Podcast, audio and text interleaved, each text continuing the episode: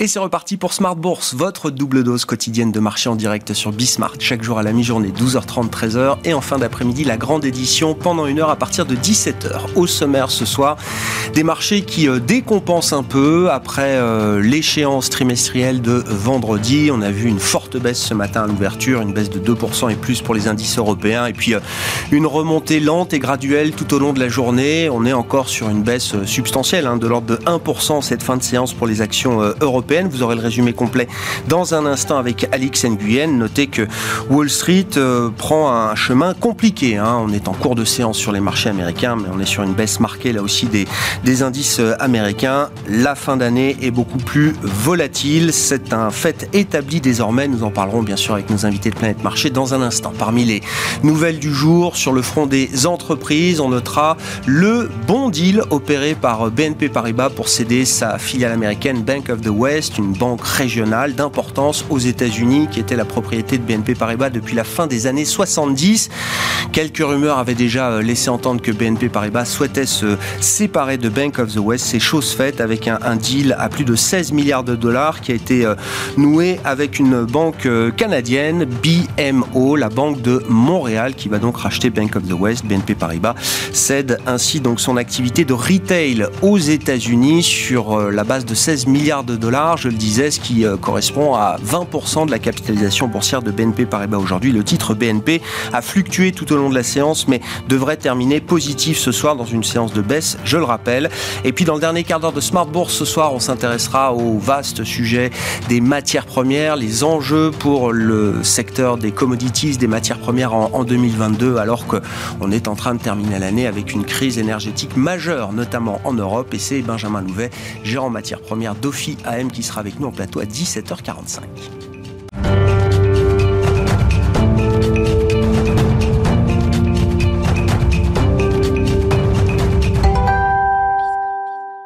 Mais d'abord, les infos clés du jour en cette fin de séance en Europe, c'est avec Alix Nguyen. Le rouge prend ses quartiers. L'inquiétude domine toujours face à la propagation du variant Omicron et ses effets sur la croissance économique. Au cours de la matinée, le CAC chutait de plus de 2% avant de se redresser un peu, rassuré par une annonce du laboratoire Moderna, selon laquelle l'injection d'une troisième dose de son vaccin multiplie par 37 la résistance face au variant Omicron. On relève aussi que parmi quelques hausses aujourd'hui, on retrouve Eurofin Scientifique ou encore Stedim et Biomérieux. Depuis dimanche, pour la période des fêtes de Noël, les Pays-Bas sont placés en confinement jusqu'au 14 janvier au moins. En France et sur cette même période, les festivités en plein air sont freinées. L'Italie pourrait pour sa part imposer le port du masque en extérieur et envisagerait un raccourcissement de la validité des passeports vaccinaux. Euh, aux États-Unis, le conseiller spécial de la Maison-Blanche, Anthony Fauci, euh, parle quant à lui d'un probable nouveau confinement, constatant un système hospitalier sous pression et de déclarer qu'Omicron se déchaîne à travers le monde. Euh, Omicron a été détecté dans 43 des 50 États. Et puis selon la Commission euh, européenne, le variant a déjà été identifié dans plus de 80 pays et pourrait devenir dominant en Europe d'ici à la mi-janvier. Et puis des restrictions dans les voyages en Europe. L'Irlande, le Portugal, l'Italie et la Grèce imposent désormais aux Européens, même vaccinés, de présenter un test négatif à leur arrivée. L'Allemagne va de son côté imposer aux voyageurs non vaccinés en provenance de la France et du Danemark une période de quarantaine. Les incertitudes sur la croissance vont donc crescendo. Goldman Sachs a revu à la baisse ses anticipations de 2022 pour les États-Unis, tout comme la Banque de France ce matin. Si elle a relevé à 6,7% sa prévision pour cette année, elle ne table plus que sur 3,6% de hausse du PIB en 2022 du fait des tensions sur les approvisionnements et de la recrudescence de la pandémie en France. Donc, ce matin, le baril de Brent reculait de près de 3%. Focus sur une valeur aujourd'hui. BNP Paribas annonce avoir trouvé un accord avec la Banque de Montréal en vue de lui céder ses activités de banque commerciale outre-Atlantique pour 16,3 milliards de dollars. Demain, nous prendrons connaissance de l'indice de confiance des consommateurs allemands et européens en janvier et de la balance courante des États-Unis du troisième trimestre. Tendance, mon ami, chaque jour à 12h30 et 17h dans Smart Bourse sur Bismart avec Alix Nguyen.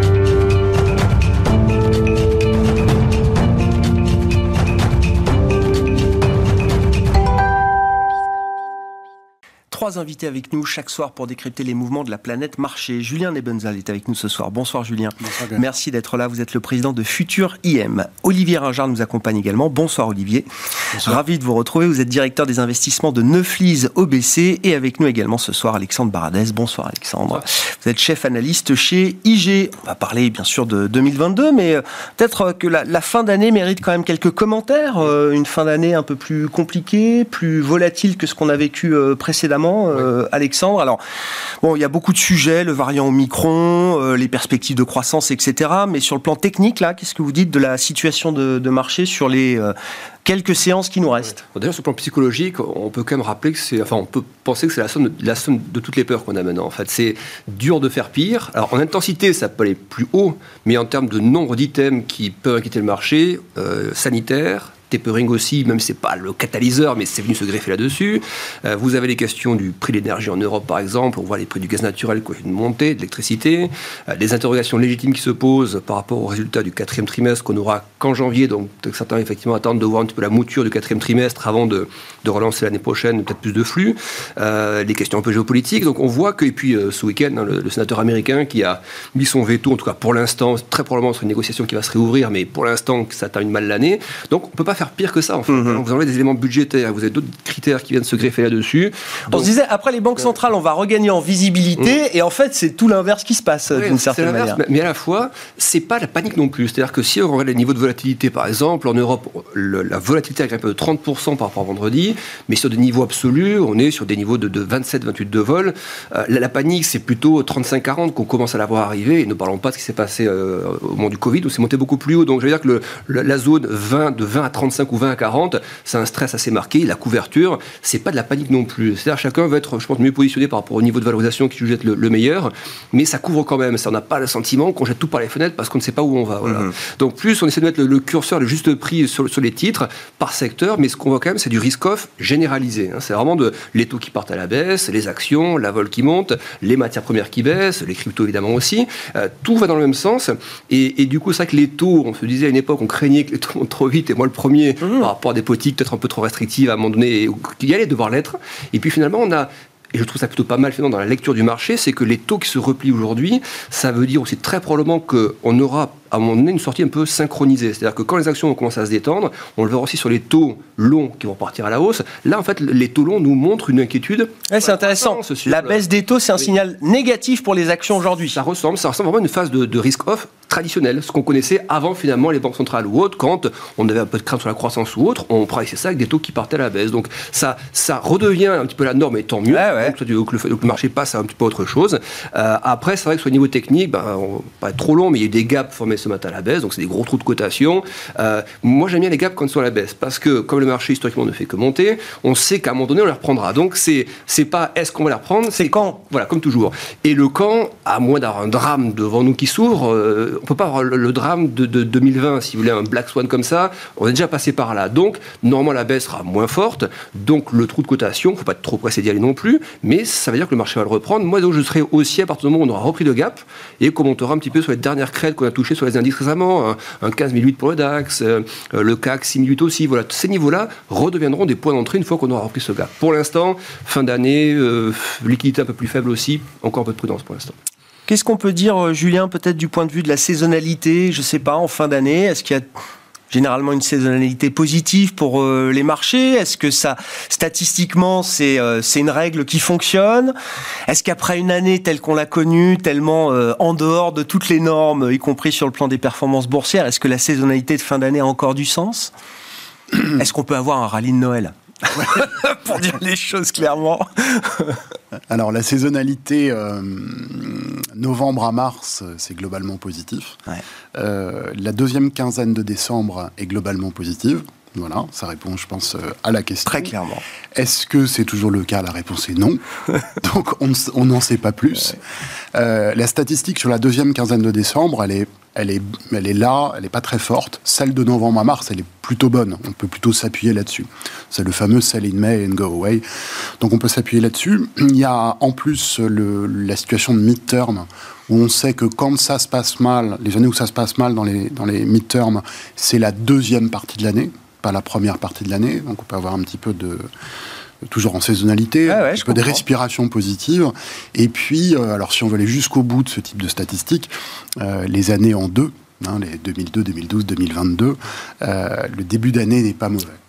La suite en général est moins bonne. Mais ça, ce n'est que la statistique. Et on trouvera certainement, en cherchant bien, une année en deux comme 32, euh, qui va... Non, mais c'est vrai, 1932, qui va dire l'inverse. Bon. Euh, voilà ce qu'on peut dire sur la, la saisonnalité. Je, je prendrais un, un- un contrepoint par rapport à ça, qui est euh, un des rares tweets que j'ai fait en, en juin, un des rares tweets que j'ai fait, et là c'était au mois de juin plutôt, euh, où je citais une étude, de, un sondage de marché où on était interviewé Oui. nous, et il y avait, on posait la question, qu'est-ce que vous pensez entre la performance du marché obligataire et la performance du marché action? Et je suis tombé sur le résultat, je suis tombé de ma chaise véritablement. 3% des gérants interviewés pensaient que le marché obligataire pouvait surperformer le marché action. Donc 97% des gérants pensaient que les marchés actions allaient surperformer le marché obligataire. Bilan des courses, en tout cas en Europe, parce que c'était un sondage posé en Europe, bilan des courses... Personne ne pensait que les taux pouvaient rebaisser. C'est- Si je traduis, euh, c'était à peu Ah, près l'idée, relatif quoi. aux actions. Relatif, oh, d'accord. Je mets 100 euros sur les taux, je mets 100 Ouais, euros ouais, sur les ouais, actions, où est-ce que je gagne Ouais. 97% disent les actions. Depuis- Bilan des courses, le Bund, depuis ce moment-là jusqu'à aujourd'hui, il a monté. Et bilan des courses de l'autre côté, l'Eurostox ou le DAX n'a pas monté. N'a rien, n'a rien fait. Voilà. Donc, je pense qu'on est, on est parti euh, fin juin. J'ai parlé à plusieurs reprises, Ouais. l'extrême, à mon avis, euh, de, de sentiment Ouais. de marché. On est parti sur une position tellement forte qu'on est en train encore de la, de la digérer en quelque sorte et que ça n'est pas terminé. Donc, les mouvements là qu'on voit, alors Alexandre parlait de gap, ces mouvements successifs qu'on voit à la hausse ou à la baisse, je pense que ça va continuer encore un petit peu. Donc je vais moins m'accrocher à la saisonnalité, qui, est- qui est plutôt bonne. hein. Euh, je vais plus essayer de regarder si le comportement change. S'il y a un phénomène de panique, Alexandre disait qu'il n'est pas arrivé, je, je suis d'accord, hein, il n'y a aucun phénomène de panique nulle part, aucun endroit. S'il y a peut-être un excès d'optimisme qui se reforme, je suis pas sûr qu'il y en ait non plus, mais il faut être attentif. Euh, donc plus que la saisonnalité, la manière dont le marché va digérer cet excès euh, d'anticipation, tant sur les marchés d'actions que sur les marchés obligataires. Mais partant de cet excès, effectivement, que vous avez relevé euh, au début de l'été, on en a parlé régulièrement avec vous, euh, Julien, si c'est un point clé, effectivement, de votre analyse et de la, de la stratégie, qu'est-ce que ça veut dire? Ça veut dire qu'il faut revenir sur le marché obligataire, il faut racheter des dettes d'État encore aujourd'hui? Alors, alors, nous, on est, on est quand même assez tranché. On a, on a passé un an et demi sans aucune obligation. On en a racheté Ouais. un petit peu donc au mois de juin dans le contexte. D'accord. En tout cas, on s'est excès de positionnement, enfin excès de Voilà. Et on a quitté quasiment euh, les actions euh, pour ne pas avoir la volatilité qu'on escomptait. Alors, ce qu'il y a en ce moment, c'est plutôt de la volatilité que de la performance, hein, puisque, encore une fois, les niveaux de fin juin de, de l'Eurostock 50, c'est les niveaux actuels. Les niveaux du DAX, euh, je Ouais. crois que le DAX doit être un peu en dessous, et le CAC un peu au-dessus. Voilà. Mais enfin, grosso modo, entre fin juin et maintenant, on n'a rien gagné. Alors, on a eu de la volatilité, donc il y a certainement des gens qui ont pu vendre au plus Sûr. haut, acheter au plus bas, ça je n'en doute pas. Mais globalement, si on s'est tenu à l'écart du marché, on n'a pas eu de volatilité. Ce que je pense là, c'est que cette période-là, elle n'est pas terminée. Et donc, le, le, ce, ce que nous nous imposons, et ce que je propose finalement comme, comme schéma d'interprétation, c'est d'être très patient. C'est de continuer à être extrêmement patient. Je ne vois pas de raison qui euh, indique que le marché obligataire va s'écrouler, ni que le marché d'actions va s'envoler à la hausse. Mais je ne sais pas comment tout ça va se former, et je ne peux qu'attendre euh, l'apparition d'événements qui permettent de reprendre une position peut-être plus marquée que celle que je viens décrire, qui est, somme toute conservatrice. Ouais, je comprends. Intéressant le point sur le marché obligataire. Alors venant effectivement d'un excès de, positionnement ou euh, de perception du marché au début de l'été, parce que quand on refait le match de l'ensemble de l'année 2021, euh, Olivier, et c'est suffisamment rare pour le noter, euh, le marché obligataire n'a rien rapporté voire à enlever ou coûter de la performance à un investisseur qui était investi sur de la dette d'État au 1er janvier jusqu'à aujourd'hui, où je dis dette d'État ou dette d'entreprise euh, assimilée à de la dette d'État, pour dire les choses. Effectivement, il n'y a pas vraiment une match en fait quand on Ouais. regarde la performance des marchés d'actions contre la performance des marchés obligataires. Depuis le début de l'année, vous avez des marchés actions euh, occidentaux qui sont sur des performances, on va dire, entre plus 15 et plus euh, 25%, et des performances des marchés obligataires, dette d'État et marchés obligataires, obligations d'entreprise de bonne qualité qui sont sur des performances de l'ordre de moins 1% depuis le début euh, de l'année. Donc on a sur la partie obligataire, la matérialisation d'un monde dont on parle depuis euh, quelques temps maintenant, à savoir le monde où les espérances de rendement de tout ce qui est qualifié comme sans risque ou euh, approché comme étant sans risque euh, ne rapportent plus rien, ce qui crée une vraie difficulté pour reconstruire l'allocation d'actifs. C'est non seulement il n'y a plus de rendement, mais en plus il n'y a plus de valorisation, de revalorisation du, papier, dette. Du papier dette, oui, tout à fait. Et donc ça pose évidemment la question de la construction de l'allocation d'actifs. Et traditionnellement, on avait euh, pour habitude de dire que les actions pouvaient pallier à cela. Et cette année est une représentation euh, de cela. Ceci dit, sur la partie action, euh, l'année n'a pas été aussi simple que cela, hein, puisque quand vous voyez les différences de performance régionale entre des marchés européens qui sont entre plus 15 et plus 25 des marchés américains qui sont plutôt autour de plus de 25%, et des marchés émergents qui sont plutôt autour de 0%, voire moins 20% hmm. pour le marché euh, chinois, vous voyez une disparité de performance qui est euh, considérable. Quand vous regardez à l'intérieur des régions, là aussi vous avez des différences qui sont assez euh, significatives. Le marché américain entre un Standard Poor's 500 qui fait plus 25% et un Russell 2000 qui fait plus 12%, là aussi vous avez un écart assez important sur le marché européen entre un CAC qui est à plus 27 et un DAX qui est à plus 13, là aussi vous avez une différence très importante. Donc l'allocataire avait quand même les moyens de bien se tromper cette année. Euh, il fallait quand même être agile et identifier les marchés qui pouvaient réellement surperformer par rapport à ceux qui étaient susceptibles de sous-performer. C'est quoi les, enseignements que vous tirez de cette situation? Alors, les marchés sont positifs, mais cette situation de dispersion que vous décrivez justement, euh, Olivier? Cette situation de dispersion, elle est le reflet d'une certaine manière des incertitudes que nous avons euh, aujourd'hui sur euh, d'abord le très court terme, donc Omicron et ses conséquences sur euh, la croissance économique pour les trois prochains mois, et au-delà, ses répercussions sur l'inflation, puisque Omicron peut de nouveau perturber assez sensiblement les chaînes de production. Et puis l'autre élément qui explique vraisemblablement ces différences de performance, c'est une banque centrale américaine qui nous a très clairement euh, indiqué qu'elle souhaitait normaliser mmh. ses perspectives, ses, sa politique euh, monétaire. Et cette normalisation, elle s'appuyait cette fois-ci non plus sur le thème de la croissance, mais plus sur le thème de l'inflation. Et il faut lutter contre l'inflation. Mmh. Et ce discours, il est assez nouveau. On ne l'a pas beaucoup entendu au cours de ces 20 euh, dernières années, puisque c'était plutôt la déflation dont on parlait beaucoup. Et ça peut être un élément euh, assez important pour euh, les investisseurs l'année prochaine.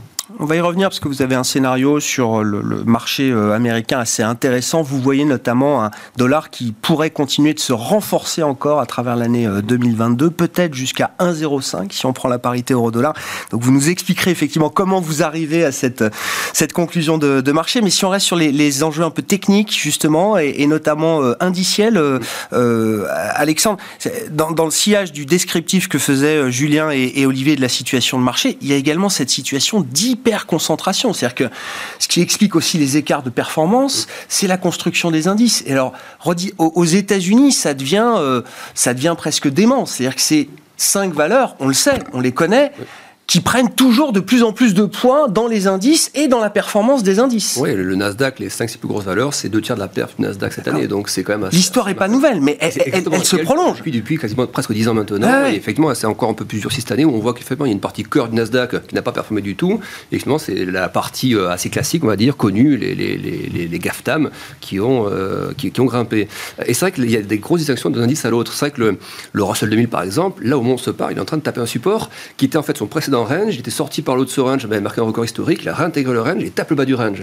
Alors, moi, le sentiment qu'on a par rapport à ces small caps, c'est qu'effectivement, on, on va avoir un peu de rotation dans, les mois qui viennent, mais il est possible qu'on ait ce qu'on appelle des bear traps. C'est-à-dire qu'en gros, on sorte brièvement par le bas de, ce range, mais les valorisations des small sont venues sur des niveaux parfaitement acceptables euh, par rapport à cette valorisation. Euh, après, il y a les fétinas dont on reparlera un petit peu, mais le risque qu'on a, c'est que le marché balade un peu. C'est-à-dire qu'il casse, euh, il reste quelques semaines d'un perché, il casse un nouveau, un nouveau record, mais réintègre la zone, sort par le bas, mais pour aller beaucoup plus bas. Pourquoi sortir et aller beaucoup plus bas Même si les prévisions de croissance sont un peu révisées ou autres, euh, la Fed, on a bien compris que le pilotage de la politique monétaire, ce qui fait mal aujourd'hui, c'est la mm. question, on arrête tout en trois mois, quoi, à peu près. Donc, les taux, c'est encore autre chose, et après, il y a la taille du bilan. alors évidemment, moi je, pense que Paul va quand même y aller. Je pense que la Fed va pas y aller trop tard. C'est que le, temps qu'on avait pris après la crise subprime, c'était un temps long. On avait fait les choses. Le bilan avait d'abord plané pas mal de presque deux ans, deux ans et demi avant de commencer à baisser, et il avait un peu baissé quand la Fed avait dû réagir à nouveau. Là, je pense qu'ils vont y aller un peu plus vite, euh, mais que c'est euh, pour des marchés comme le, le, le Russell 2000 ou autre, c'est des choses qui sont déjà intégrées, enfin une partie en tout cas, ça me semble moins intégré sur les grosses tech américaines que sur les small cap. Mmh. Je verrais bien finalement des, des, défauts signaux. C'est en gros tous les trous d'air qu'on aura sous le range du Russell 2000 pour être plutôt des niveaux pour commencer à accumuler que de se dire il y a un sommet qui se forme et on va partir pendant deux ou trois ans à la baisse. Alors que sur les, le, Nasdaq, c'est vrai qu'aujourd'hui, l'effet TINA, il est, il a considéré parce que le gros argument aujourd'hui, c'est de dire ouais, mais les taux négatifs, sont, les taux réels sont toujours très négatifs. Pourquoi aller sur autre chose que les actions Mais le, taux réel même négatif, vous avez la certitude de ne pas perdre plus. C'est-à-dire que, entre vous dire... Vous savez ce que vous allez perdre.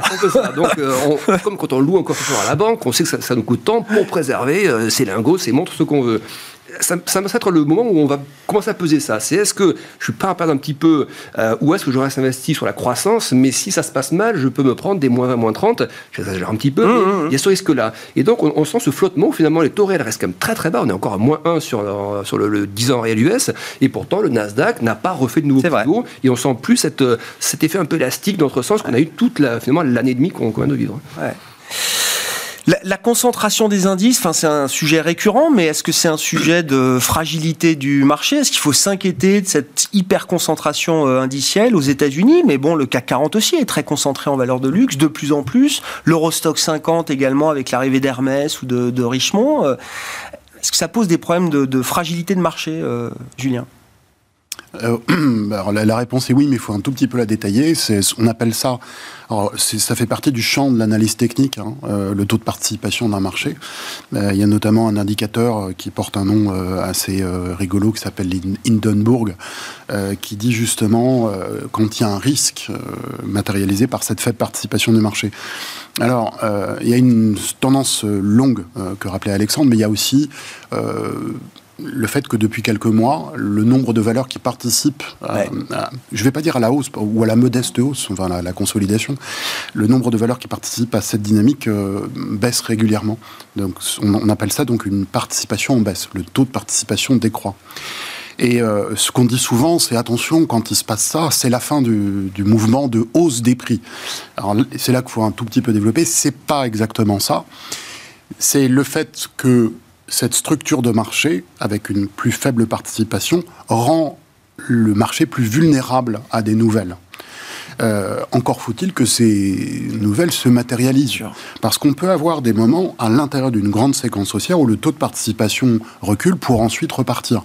Donc ce n'est pas un signal en, en tant que tel, c'est juste un élément descriptif. C'est un petit peu comme si on disait, il y a peu de couverture dans le marché. Il y a des gens, par exemple, qui analysent les marchés d'options, enfin, moi je le fais très régulièrement, bien sûr, et qui disent Ah, le marché n'est pas très protégé. Mais c'est pas pour autant qu'il va baisser. Il faut qu'il y ait un événement euh, qui vienne euh, surprendre, en fait, les investisseurs qui, là, sont pris de court. la raison pour laquelle le taux de participation est souvent cité, c'est que, euh, comme il y a un nombre de valeurs qui ne progressent plus, donc elles baissent lentement, ça veut dire que les prix moyens des gens, eh bien, on, est en train de les rejoindre. Certains opérateurs commencent à être en perte. Et dès qu'il y a une mauvaise nouvelle, c'est sur ces valeurs qu'on voilà. C'est pour ça que le taux de participation est à suivre, mais ça n'est pas un indicateur en tant que tel de, de, sommet de marché.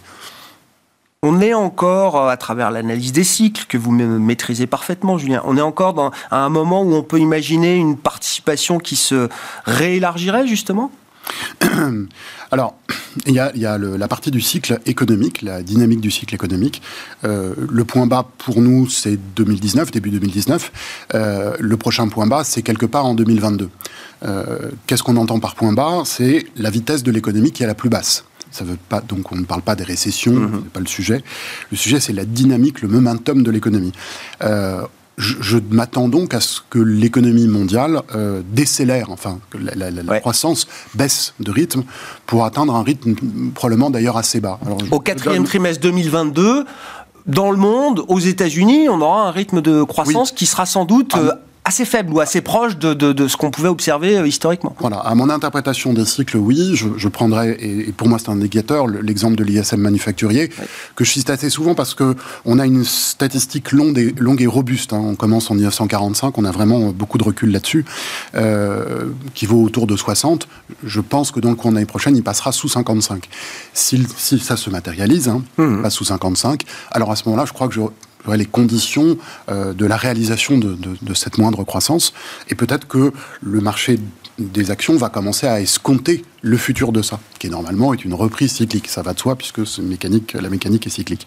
Donc je n'attends pas du côté de l'information économique euh, courante, classique, je n'attends pas de support au marché des actions euh, dans les mois qui viennent. Du côté du marché obligataire, j'ai plutôt, dans les cycles, un peu de fermeté, mmh. un peu de solidité. C'est pour ça que je, dès que j'ai vu que le sentiment au mois de juin commençait à être vraiment très étrange, je me suis dit, voilà, qui est un élément qui, qui va un petit peu en support. Alors, tout ça n'est pas très, très cohérent, je le reconnais, avec des banques centrales qui veulent normaliser, etc. C'est-à-dire qu'elles sont au contraire en train de dire, mais la croissance est extrêmement robuste, on peut y aller. Mmh, mmh. Euh, ceci étant, elles peuvent aussi euh, décaler euh, dans le temps leurs opérations, rester pragmatiques. Je crois qu'elles ne cessent d'ailleurs de, de, parler de ça, hein, de dire qu'elles vont rester pragmatiques. on voit déjà que la croissance à court terme en Europe, pour certains pays, est déjà pas mal obérée, ne serait-ce qu'avec l'aspect sanitaire. Hein. Après, on verra des trimestres à zéro pour certains pays en Europe au quatrième trimestre, au premier trimestre 2022. Hein, voilà. Et après, qui sera déjà une surprise par rapport à ce qu'on imaginait. Il y a des éléments comme Micron qui évidemment ne participent pas de, mon raisonnement de cycle parce que je ne les connais pas. Et puis la toile de fond de tout ça, euh, c'est que la dynamique d'inflation est vraiment repartie. Donc aujourd'hui, euh, selon ce qu'on regarde, les zones qu'on regarde en inflation annuelle, enfin, hmm. variation des prix à la consommation de l'ordre de 2 à 5% selon où on regarde, je pense que ces chiffres, on va les maintenir pendant 2-3 ans avant qu'ils n'augmentent. Donc je pense que le monde d'inflation est un monde qui est, qui est pris, le ciment est pris, et ça va durer un certain temps. Si je résume, la toile de fond. Ouais, mais si j'essaye de traduire ça, il euh, y, a plus de, de risques à la baisse sur la croissance et plutôt des risques à la hausse sur l'inflation encore devant nous. C'est un peu comme ça que vous voyez les choses sur euh, la suite. Euh... Je disais toile de fond, euh, j'ai mélangé des temporalités. À la toile de fond, je raisonne sur quelques années. Ouais, ouais. La, la, la, croissance, quand je parle de, moindre croissance, ralentissement de la croissance, c'est plutôt 2022. D'accord. Ce n'est pas en soi. D'accord. Je ne parle pas d'éléments structurels. Donc le risque pour 2022, c'est des déceptions sur la croissance. Je pense. Je pense. Alors je sais pas d'ailleurs chez, chez, euh, chez Neuflis, parce que le scénario américain est très intéressant, euh, Olivier. Je sais pas s'il va en contradiction euh, de, de l'analyse que, que propose Julien. Je tiens à rappeler qu'en début d'année, l'euro-dollar était à 1,20. Vous étiez venu nous voir, donc tout le monde voyait 1,25, 1,30, 1,35, 1,40. Tout le monde voyait le dollar se, se débaser. Hein. C'était la grande, la grande idée de début d'année. Vous étiez venu nous dire, chez Neuflis OBC, on a beaucoup discuté, discuté ça n'a pas été facile. On dit un 15 pour la fin d'année. On est à un 13. Donc déjà, premier point, ça mérite peut-être quelques commentaires a posteriori. Et puis, euh, vous arrêtez pas là. C'est-à-dire que vous doublez la, vous doublez la mise d'une certaine manière.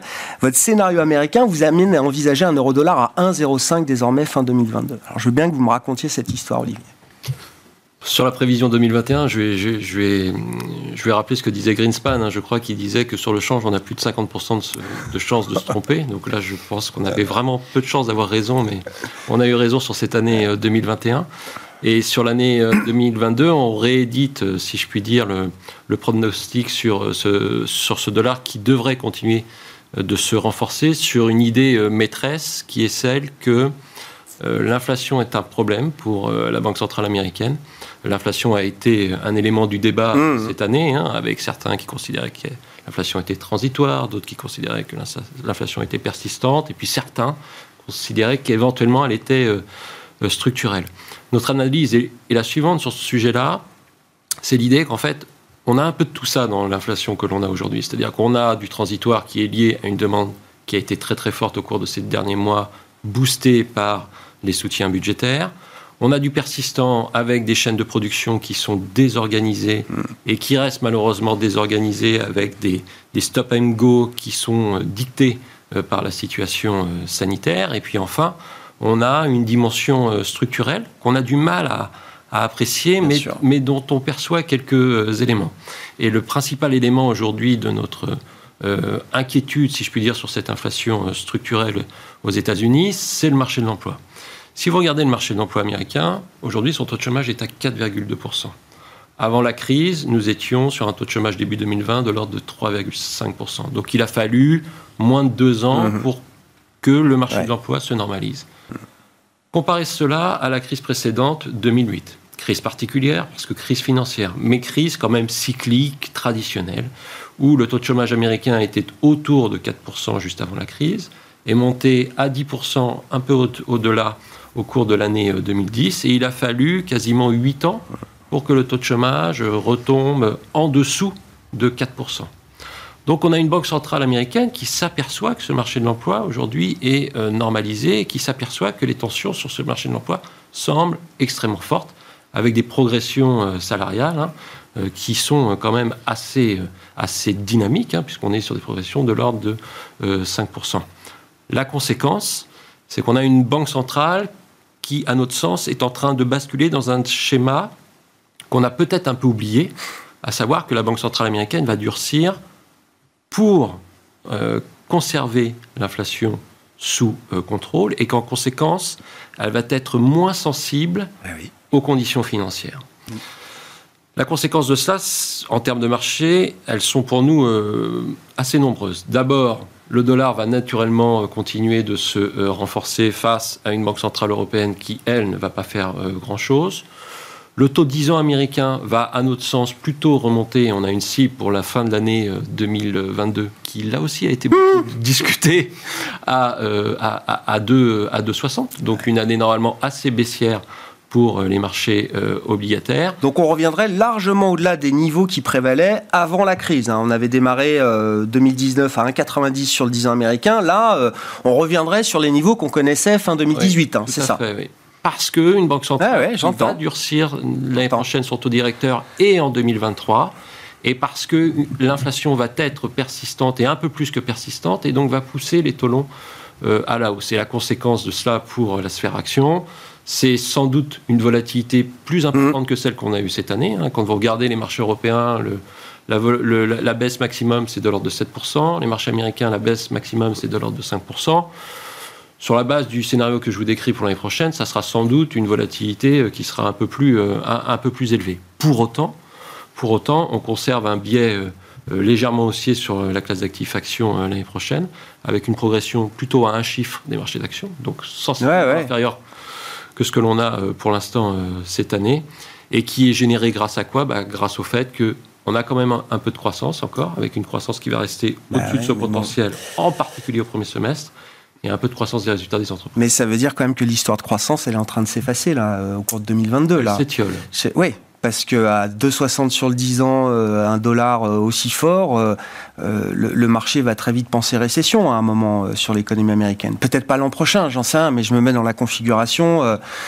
Le risque, effectivement, c'est que le premier semestre soit le premier semestre assez solide, avec des ISM qui soient au-dessus de 55, et puis le deuxième semestre soit un peu moins solide parce qu'on ressent déjà les premiers effets du durcissement de la politique monétaire euh, On s'aperçoit que la Banque centrale américaine continue et toujours dans sa dynamique de durcissement de sa politique monétaire et qu'en face, on a un, un, momentum économique qui euh, continue de se, de s'affaiblir et donc un deuxième semestre qui est potentiellement plus agité, agité sur les marchés euh, On faisait le calcul avec l'équipe de Natixis euh, jeudi dernier, euh, parce que bon, en plus il y a la, manière de mesurer la croissance américaine. si on prend quatrième trimestre 2022 par rapport au quatrième trimestre 2021, oui, on sera sur une croissance américaine qui sera peut-être 2% ou moins. Donc on sera vraiment sur un affaiblissement de la croissance américaine en fin d'année 2022 par rapport à, mmh. en moyenne sur 2022. On espère que ce sera une croissance américaine effectivement supérieure au potentiel, mais euh, fin d'année, ce sera sans doute plus compliqué. Alexandre. Et puis un 0,5, hein, est-ce qu'on peut y aller Un 0,5 sur le hein. Ce que vous dites Olivier, qui est intéressant, c'est vrai que pour autant, le marché, c'est vrai qu'il presse ça maintenant. Que la zone de danger technique pour le marché, c'est maintenant. On le disait tout à l'heure, le Russell qui tape les supports, le DAX, Julien l'a bien décrit, finalement, le DAX, il consolide, il distribue, il a énormément rallié comme la plupart des gros indices, et il ne cesse de. Alors, c'est une distribution qui n'est pas en canal parfait, c'est plutôt une espèce de porte-voix comme ça, mais les niveaux qu'on a actuellement, c'est des niveaux qu'on connaissait mmh. déjà en mai-juin. Donc là, le, DAX qui retombe, je crois, pour la cinquième fois vers les 15 000 points, le danger, il est maintenant. Alors, est-ce que le marché, du coup, va, ces inquiétudes va, va les matérialiser maintenant, poussant peut-être les banquiers centraux à lisser peut-être la Fed, par exemple, a lissé un peu plus le message. À un moment donné, s'il s'avère que les les anticipations sont un petit peu trop agressives à court terme, peut-être, mais il me semble que le risque correctif, euh, bon, je dis pas ça parce que ça baisse aujourd'hui, mais techniquement, c'est maintenant qu'on est sur des supports. Euh, le Nikkei, par exemple, au Japon, alors ce qui est marrant, oui, il tient pas trop mal, donc ça place une refuge asiatique, mais c'est pareil, c'est un long range. Euh, là, on s'est un petit peu replié, un peu plus milieu, tiers inférieur du range. Donc, c'est des zones qui, c'est toujours dangereux quand on arrive au bas de zone de consultation. Si le marché veut se faire peur, c'est là qu'il peut y aller. Et effectivement, si on claque une porte un peu fort, et donc on parlait tout à l'heure des événements qui peuvent arriver que le marché price pas, c'est quoi? Est-ce que c'est l'Ukraine? Est-ce que c'est un truc sur l'immobilier en Chine La Chine, c'est ça qu'on a du mal à mesurer. Je, je, ramène ça dans le débat, mais on voit que ce qu'on mesurait très bien jusqu'à présent, c'est le, sur l'obligataire privé en Chine, donc dans lequel vous avez tous les promoteurs immobiliers, leurs obligations, le high yield en Chine, il avait largement décru. Euh, comparé le high yield US et le high yield de Chine, hmm. c'est totalement divergent.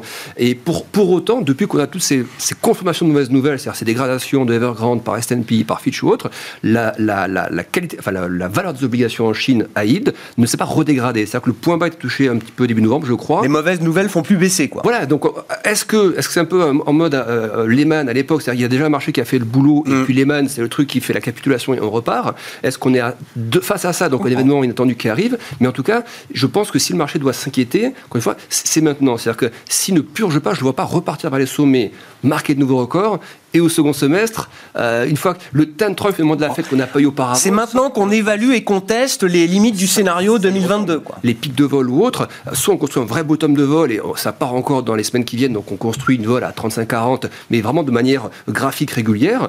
Euh, soit on a vraiment un stress là assez fort, des, un Nasdaq qui fait moins 5, moins 10 assez vite, peut-être moins 15 à un moment donné, et puis après on range et on ressort. Moi, j'avais plutôt, je pense encore une fois que le, le risque il est vraiment maintenant et marché il est sur les, premiers semestres, plus au premier semestre que sur le second semestre. Donc peut-être une anticipation de ce que Olivier ah ouais. Euh, en amont. Donc. 1,05 sur l'euro dollar. Je sais pas. Le dollar, c'est c'est boule le dollar. Le, la construction, alors graphique, euh, l'analyse technique euh, du dollar index, oui, c'est haussier. Euh, le cycle du dollar euh, cette année ne, répond pas, enfin le comportement du dollar cette année ne répond pas tout à fait à son cycle. Hein. On est sur une partie plutôt euh, descendante du cycle du dollar. Alors le point haut du dollar est en 2016, si ma mémoire est mhm. bonne.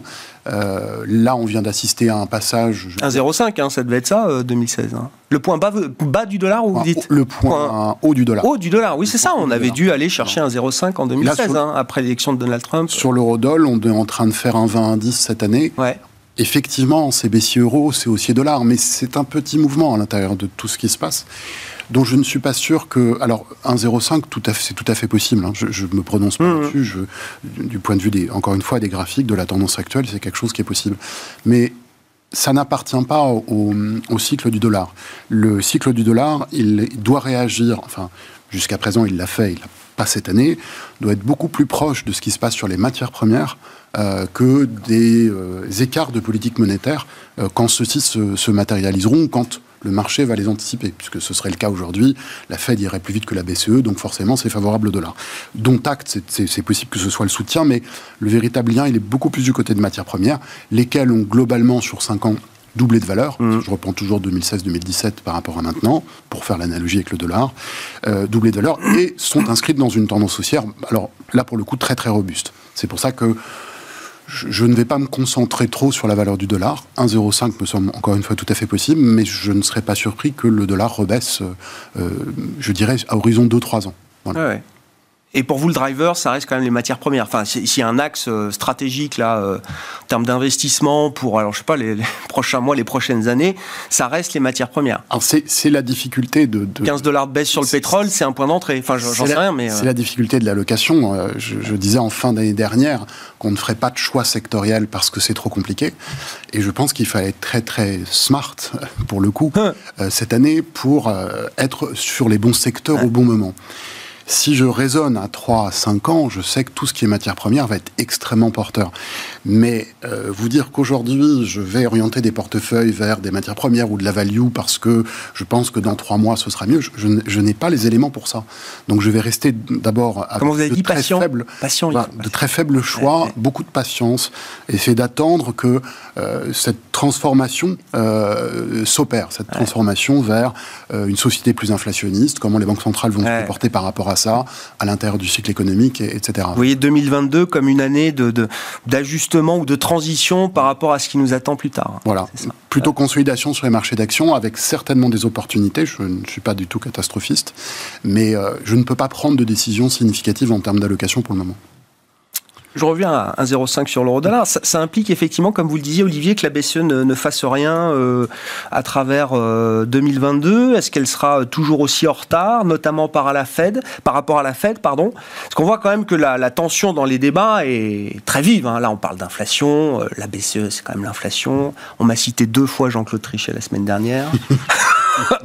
pour me rappeler que, comme disait Jean-Claude Trichet, la BCE n'a qu'une seule aiguille dans son compas, c'est l'inflation. Donc on voit que les débats sont animés par ça en Europe. Oui, mais les débats, de toute façon, dès lors qu'on parle on peut en débattre. Dès lors qu'on parle d'inflation, on, a débat aussi, dans vraisemblablement dans toutes les banques, les banques centrales. Hein. Euh, mais effectivement, on est d'avis que la Banque centrale européenne ne va pas, ne, va pas faire euh, grand-chose, ne va pas souhaiter durcir les conditions financières dans un environnement où l'économie européenne certes, est relativement dynamique, avec un marché de l'emploi qui est euh, là aussi euh, plutôt euh, assez bien normalisé.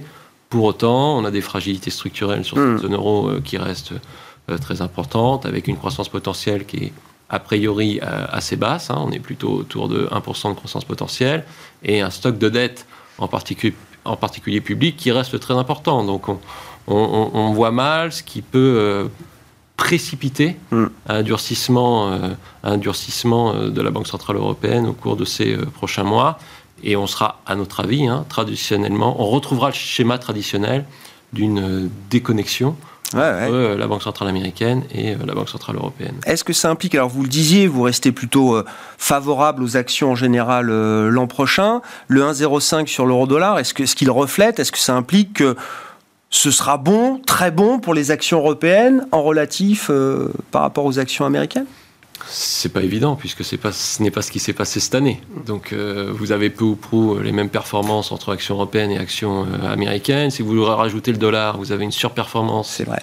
des actions américaines de l'ordre de 10 points par rapport aux actions européennes. Donc ce n'est pas évident. Ce que, ce que l'on, notre stratégie d'investissement pour l'année prochaine, c'est une stratégie où on continue de privilégier la classe d'actifs actions un peu moins que cette année, euh, tout de même, en considérant que l'espérance de rendement va euh, vraisemblablement euh, aller vers l'espérance de rendement de moyen terme de la classe active action, qui est plutôt entre 5 et 6% Donc ça, c'est le premier message. Deuxième message, on continue de sous-pondérer la classe d'actifs obligataires, et en particulier les obligations d'État, évidemment. Et puis troisième élément, on conserve une bonne diversification et un bon équilibre entre les différentes régions et les différents secteurs, parce que chaque région et chaque secteur a ses forces et faiblesses. Ses moteurs intrinsèques, c'est ce que vous disiez à travers la dispersion qu'on a pu observer euh, Exactement. quand cette année 2021. Conclusion sur les actions européennes Non, je ne sais pas. Sur la partie émergente, c'est vrai que l'on parle de il y a un rôle évidemment sur les émergents. C'est sûr que les émergents, quand on regarde, c'est assez graphique. Hein. Quand vous regardez le, un panier d'émergents, bon, des, des, gros euh, indices MSCI émergents autres, c'est très, très régulier. C'est un mm. qui baisse, euh, l'effet dollar probablement qui joue un peu là-dessus. Donc c'est ça qu'il va falloir regarder. À moment donné, si l'euro commence à partir un petit peu, euh, le dollar faiblir un petit peu, et puis qu'on voit le, le, panier émergent commence à sortir par le haut de ce biseau, très probablement il y aura là enfin un signal qualitatif sur les émergents. c'est sûr que là, tout le monde mange son pas la Turquie, n'en parlons pas. Euh, et la Chine aussi, on en a parlé tout à l'heure, l'Amérique du Sud, c'est un peu plus calme en ce moment. Mais voilà, on a l'impression que c'est pas la panique non plus sur les émergences. Même cette notion de tapering ou autre, ça se passe correctement pour les émergents, ça n'a pas performé cette année, mais on n'a pas l'impression, même graphiquement, vous regardez un, indice émergent sur, sur 5-6 ans, on a l'impression que c'est des pullbacks, qu'on vient de tester d'anciennes zones un, peu hautes auparavant, mais que c'est plus des tests et qui, qui, qui collent bien à la narration actuellement et le dollar ou autre, mais c'est pas des zones de panique pour autant. Donc bien soyez ce biseau, puis dès qu'on commence à sortir par le haut, très probablement un signe qualitatif et, assez durable de, reprise de, pour les actions émergentes. Bon, on verra si euh, l'appétit revient pour euh, les actions émergentes. Mm. Euh, d'ici la fin de l'année ou en début d'année 2022. Enfin voilà, on est dans les, les, stratégies pour 2022 avec vous, messieurs. Merci beaucoup. Merci d'avoir été les invités de Planète Marché ce soir. Alexandre Baradès, chef analyste chez IG, Olivier Rajard, directeur des investissements de Neuflis OBC et Julien Nebenzal, président de Futuriem, nous accompagnaient pour Planète Marché dans Smart Bourse sur Bismarck.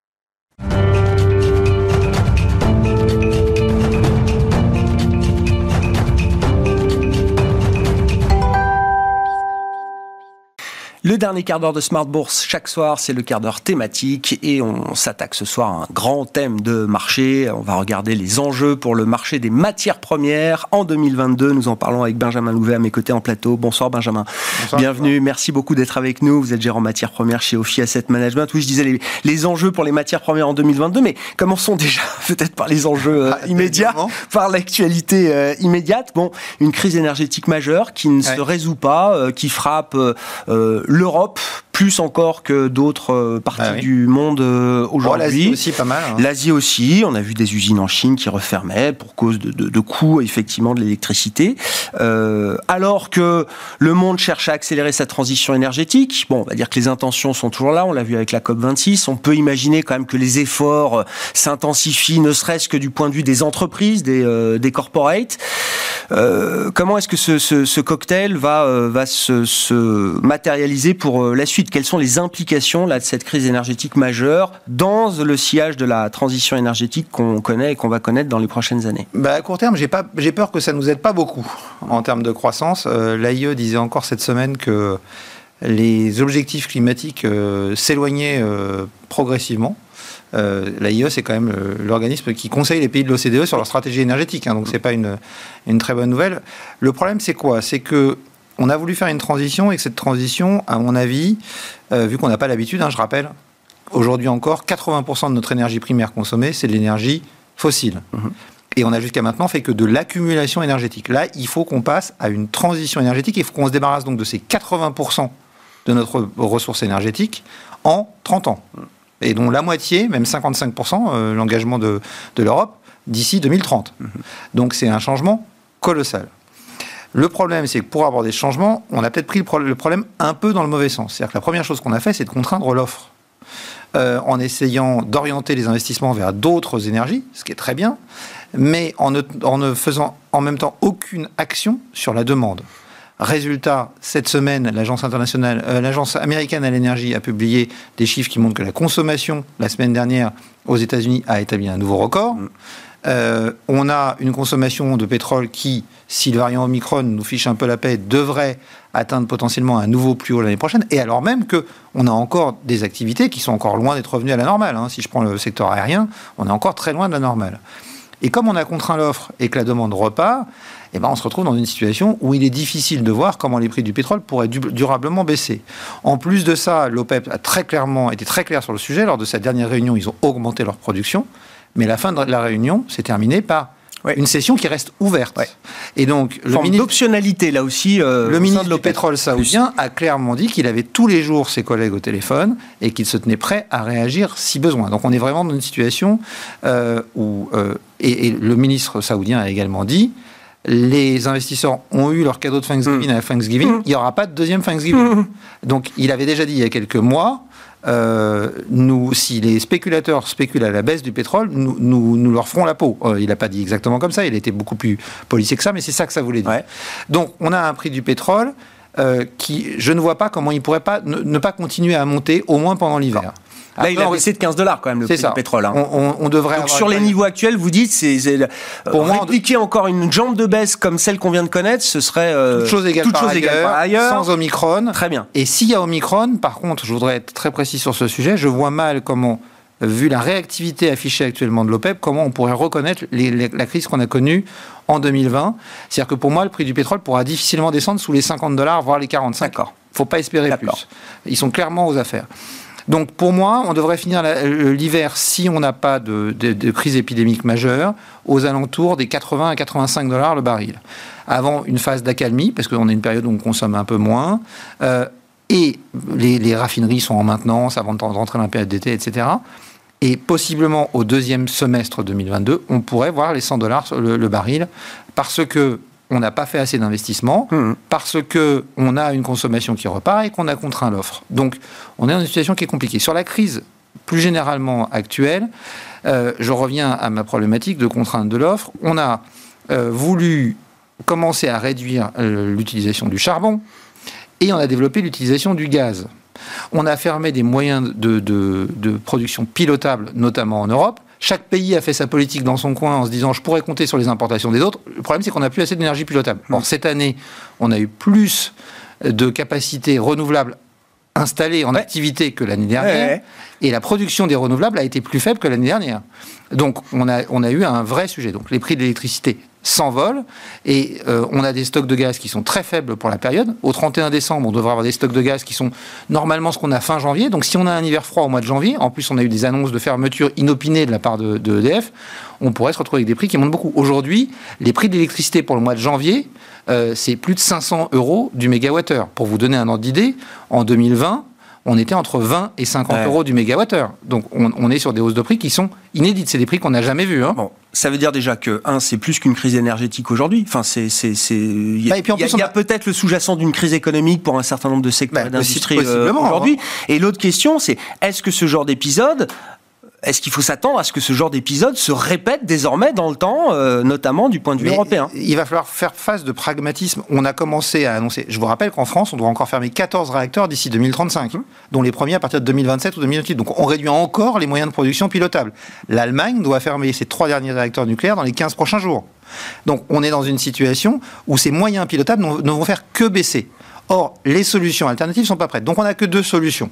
Et à mon avis, deux solutions qu'il va falloir faire en même temps. C'est une phrase bien, bien, bien aimée et, bien, connue aujourd'hui.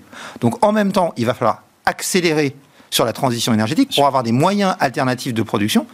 Et en on peut dire que de ce point de vue-là, enfin, les projets à financer n'ont jamais été aussi importants quand même. Oui, mais on est encore très très loin de l'échelle. D'accord, oui, oui, bien sûr, mais je vous donne juste un chiffre. C'est pas linéaire, ça, ça, ça, accélère quand même le nombre de projets à financer dans le domaine juste un chiffre. des énergies renouvelables. L'Agence internationale à l'énergie dit dans son rapport de mai qui fixe la feuille de route pour respecter l'accord de Paris euh, d'ici 2030, tous les ans, il faut installer dans le monde 630 gigawatts de solaire.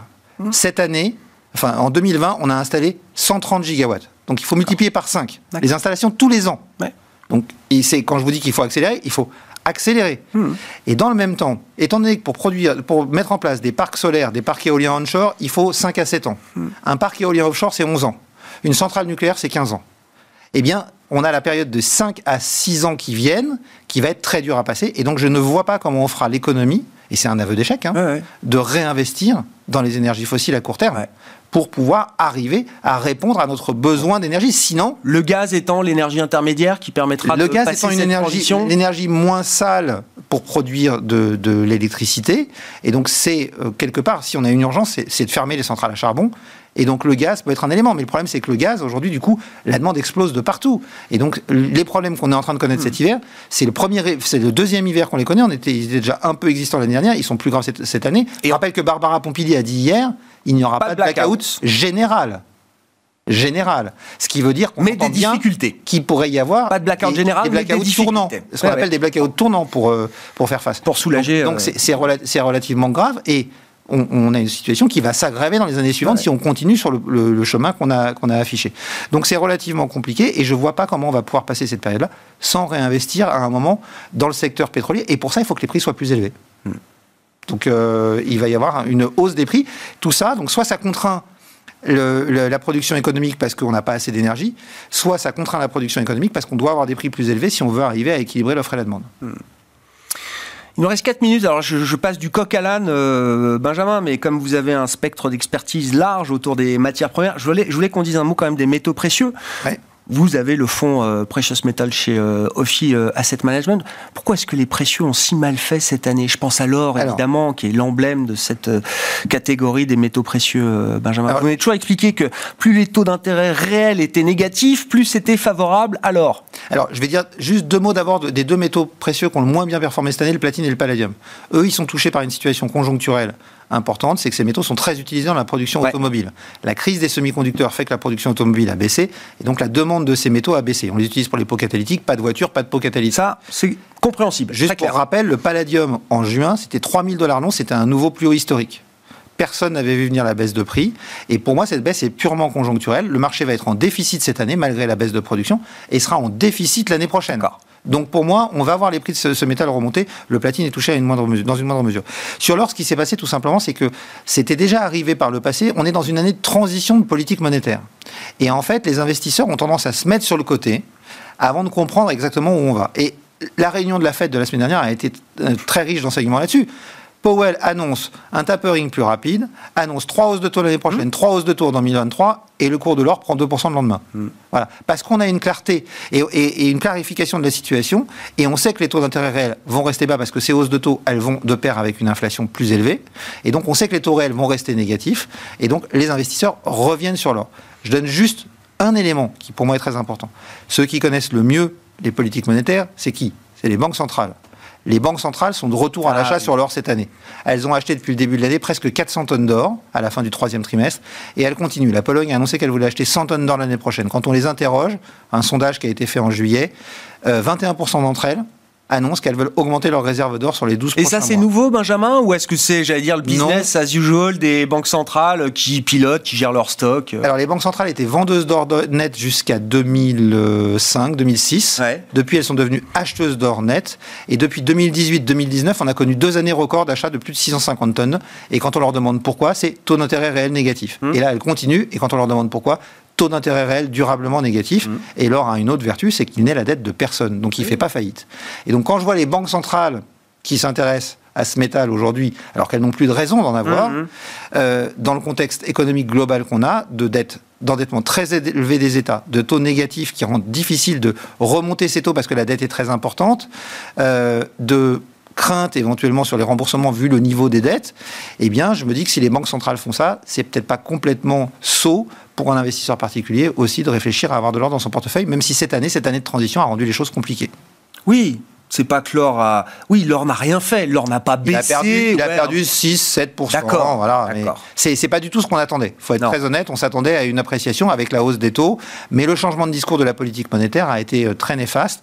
Mais on a connu ça par le passé. Ouais, c'est ouais. une, phase- c'est une phase de transition et les investisseurs ont besoin de, de- de visibilité pour venir sur un produit.